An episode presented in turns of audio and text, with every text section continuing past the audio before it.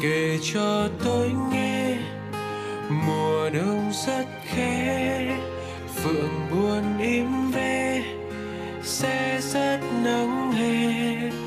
Kể cho tôi nghe chuyện đời lễ thế ngọt bùi nhiêu khê, cay đắng gán kề. Kể cho tôi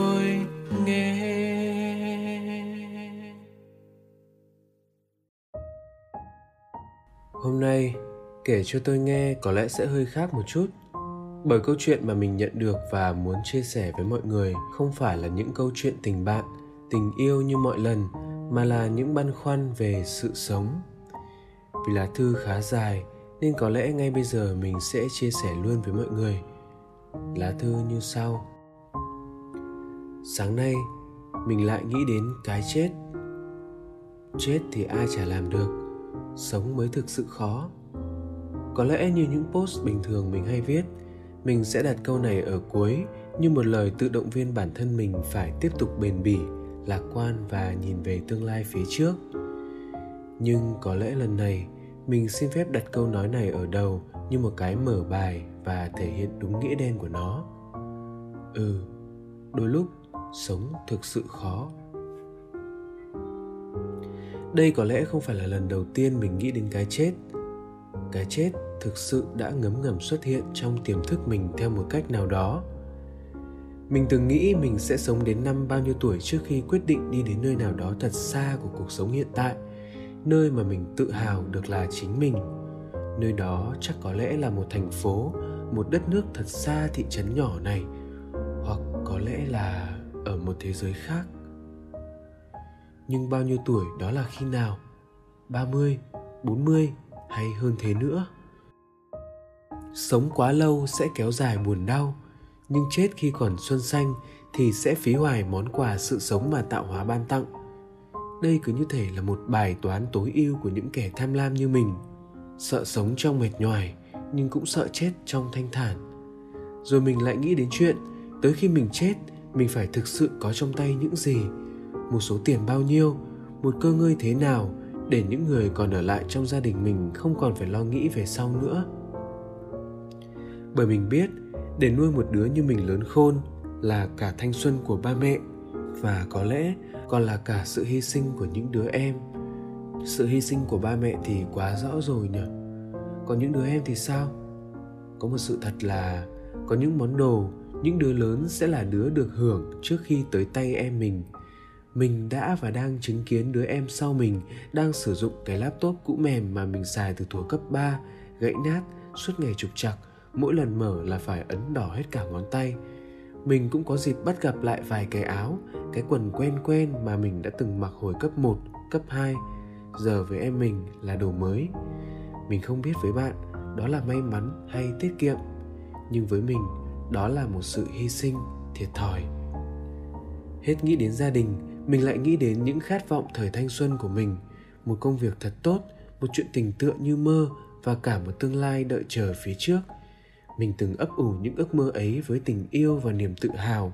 Mình từng cố gắng thật nhiều để có cơ hội chạm đến những mục tiêu mà mình mong muốn. Nhưng cuối cùng, để làm gì khi rốt cuộc thì mình cũng không thể sống theo cách mình mong muốn, theo cái định nghĩa căn bản nhất. Sáng nay, mọi thứ có lẽ đã tiến đến một bậc mới những thứ về cái chết có lẽ không còn tồn tại một cách trừu tượng dưới dạng những suy nghĩ mà đã biểu hiện qua những hành động mình làm. Mình bắt đầu search những cụm từ như uống thuốc ngủ liều lượng bao nhiêu là chết chết thế nào để nhẹ nhàng có được hiến cơ thể khi còn sống không thủ tục hiến xác như thế nào. Tầm 2, 3 năm trước mình từng nhìn những kẻ muốn chết như những con người yếu đuối và thiếu nghị lực. Nhưng nực cười giờ đó lại là những thứ mình đang làm. Cũng may là cảm xúc đó chưa đạt đến ngưỡng để mình chuyển hóa những điều mình đang kiếm tìm thành hành động cụ thể. Bây giờ khi ngồi viết những dòng này, cảm xúc của mình đang dần trở lại sự cân bằng theo cơ chế tự điều hòa của nó. Nhưng chắc chắn rằng, sự tiêu cực của mình đã chạm đến một mức mới. Một khi nó đã xuất hiện một lần, thì sẽ có thể lặp lại thêm lần nữa. Và rồi sẽ tới lúc cứ thế, sự tiêu cực đó lại tiếp tục gia tăng cường độ của nó trong tâm thức của mình. Có lẽ cuộc sống của mình đang dần ngắn lại thật rồi. Mình sẽ còn sống bao lâu nữa? Thú thực, từ ngày đầu tiên làm radio, đây là lá thư khiến mình suy nghĩ nhiều nhất. Bởi có lẽ câu chuyện mà người bạn này chia sẻ đã vượt xa hơn rất nhiều so với những câu chuyện mà những người bạn cùng trang lứa hay thậm chí chính bản thân mình khi mình đang ở trong độ tuổi của bạn ấy. Em thân mến, anh không phải là một chuyên gia tâm lý để có thể đưa ra cho em những lời khuyên phù hợp nhất, chính xác nhất. Anh cũng không biết những lời anh nói có thể giúp em cải thiện được tình hình hay không. Thế nhưng cho phép anh vẫn chia sẻ một vài suy nghĩ của mình sau khi đọc lá thư của em nhé. Em này, trong bức thư của em em còn nói rất nhiều lần về việc em phải sống khi có quá nhiều những sự lo lắng có những lúc em muốn buông bỏ sự sống vì sống mỏi mệt quá. Em chán ghét sống, em không biết phải sống thế nào cho đúng nghĩa với từ sống. Nhưng có bao giờ em nghĩ, đôi khi việc em tưởng tượng đến cái chết cũng là lúc em đang thực sự sống hay không? Vì ngày hôm nay, em vẫn còn nghĩ suy, vẫn còn chăn trở. Lúc em thất vọng, hoài nghi về sự sống cũng là lúc em đã từng thổn thức, mơ ước, chờ mong vào chính cuộc sống của em, nhiều đến mức khiến em sợ hãi, lắng lo mà nghĩ đến cái chết em đang thực sống đấy. Em đang quý trọng và thiết tha sống đấy. Sự sống tồn tại ngay khi em nghĩ về cái chết. Danh giới ấy mong manh, nhưng vụt chốc hóa vững bền. Anh chỉ nghĩ thế này, nếu em đã nghĩ đến cái chết, thậm chí search hẳn về cái chết trên các trình tìm kiếm, thì hay là em hãy thử tưởng tượng xem lúc chết sẽ như thế nào xem. Tưởng tượng cùng anh nhé khi em chết đi, mọi ý thức biến mất, em không còn được suy nghĩ, không còn được chạm cầm nắm vào bất kỳ thứ gì, không còn được gọi má ơi hay ba ơi hay chỉ đơn giản là không còn được suy nghĩ về những điều sắp tới. Em có sợ không? Cảm giác không được tồn tại, cảm giác mình trở thành hư vô. Anh thấy em là một chàng trai sâu sắc, mà người sâu sắc thì thường nghĩ suy nhiều, vì em lo đến cả những bước mình chưa đi, vì em nhạy cảm với mọi chuyển động xung quanh mình. Em cũng là một chàng trai dũng cảm, bản lĩnh nữa vì em dừng lại trước khi tìm đến sự kết thúc và em nhận thức được việc mình đang tìm đến những suy nghĩ tiêu cực.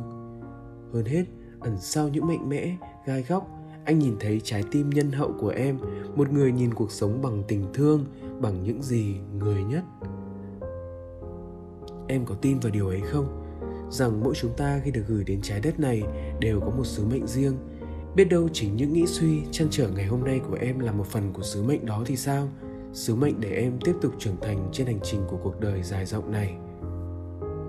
Đúng, anh đồng ý là có những thứ sẽ không thể theo ý mình, nhưng nó cũng là món quà, là động lực cho em. Có khi mọi thứ xảy ra không như em muốn, nhưng em được lựa chọn cách nhìn nó.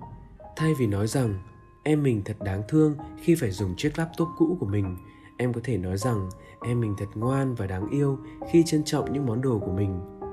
Thay vì nói rằng, một ngày sắp kết thúc hãy nghĩ rằng thật vui vì một ngày mới sắp đến. Cuộc sống này đẹp lắm. Nếu em thay đổi cách nhìn của mình, em hãy tập suy nghĩ tích cực hơn, không phải bỏ qua tiêu cực, mà nhìn tiêu cực bằng đôi mắt lạc quan và nhân ái.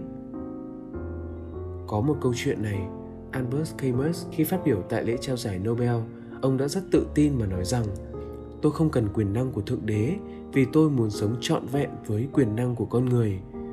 Và có lẽ quyền năng lớn nhất của con người chính là quyền được lựa chọn. Em, anh, tất cả chúng ta đều có quyền lựa chọn mình sống như thế nào. Vậy có cớ gì mà mình không thể sống theo cách mình muốn? Anh ví dụ nhé. Ừ thì có thể thay vì theo đuổi đam mê, em chọn một công việc an toàn để đảm bảo nguồn lương giúp đỡ gia đình. Nhưng em biết không, em đã lựa chọn rồi đấy. Em chọn yêu thương gia đình. Và điều đó chẳng lẽ không phải là một trong những đam mê của em hay sao? Ngày hôm nay em suy nghĩ về tương lai, nhưng tương lai ấy chẳng may lại hù dọa em, khiến em chợt lung lay, âu lo mà tìm đến những suy nghĩ tiêu cực. Em à hãy tin là không phải chỉ một mình em, mà anh, tất cả chúng ta đều đã, đang và sẽ trải qua những quãng thời gian như thế. Nhưng hãy tin rằng cuộc sống này đẹp lắm, chỉ là mình chưa chịu nghe lắng mà thôi. Em hãy cứ sống bằng tất cả đam mê và những giá trị mà em tin, với lòng nhân ái của em để bước tiếp để khám phá. Ngày hôm nay, suy nghĩ tiêu cực đến với em. Em viết về nó, em chia sẻ nó với radio, em trò chuyện với nó. Chính là cách em đang thay đổi đó. Em biết không? Em đang mạnh mẽ hơn qua từng ngày. Biết đâu, ngày mai anh sẽ nhận được lá thư của em, rằng em đã nhận được một công việc mới rồi, rằng em có một người bạn đời rất dễ thương. Biết đâu, em nhỉ? Nếu không tiếp tục, làm sao mình biết ngày mai có điều gì chờ mình? Em cứ tin rằng anh vẫn ở đây cùng sẻ chia với em, dù có thể chẳng phải là một lời khuyên thật hữu ích, nhưng anh sẽ lắng nghe bằng tất cả những gì chân thành nhất. Cuối thư, anh xin kết lại những suy nghĩ của anh dành cho em bằng một câu trích dẫn anh đã đọc được về loài hoa hướng dương. Cho dù tối qua đã có chuyện gì tồi tệ xảy ra, hay ngày mai có phong ba bão táp hãy hướng về phía mặt trời, bạn sẽ không thể nhìn thấy bóng tối, vẫn tuyệt vời dưới ánh sáng đẹp tươi, vẫn hiên ngang đứng giữa đất trời đầy bão rông vẫn chờ đợi dù nắng lên, heo hắt. Anh hy vọng em có thể sống vươn mình như đóa hướng dương, hướng về mặt trời, bỏ buông bóng tối, mãi hiên ngang và yêu thương đời.